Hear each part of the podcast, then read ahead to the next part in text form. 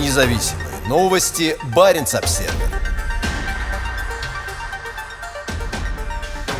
На Шпицбергене застрелили белого медведя. В понедельник утром животное напало на гражданку Франции. Ее доставили в больницу.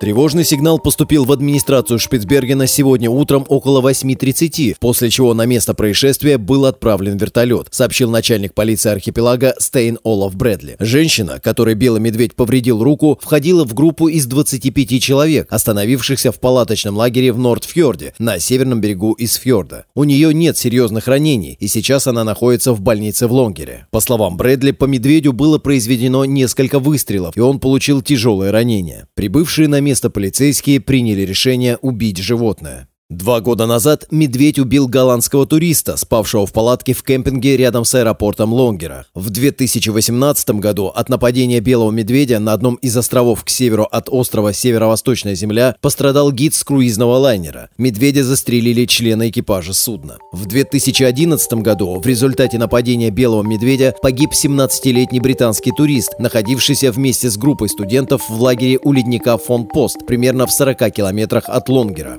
В период с тысяча девятьсот семьдесят первого по тысяча девятьсот девяносто пятый годы от белых медведей на Шпицбергене погибло четыре человека. Два из этих случаев пришлись на тысяча девятьсот девяносто пятый год. Независимые новости. Баренц-Обсервер.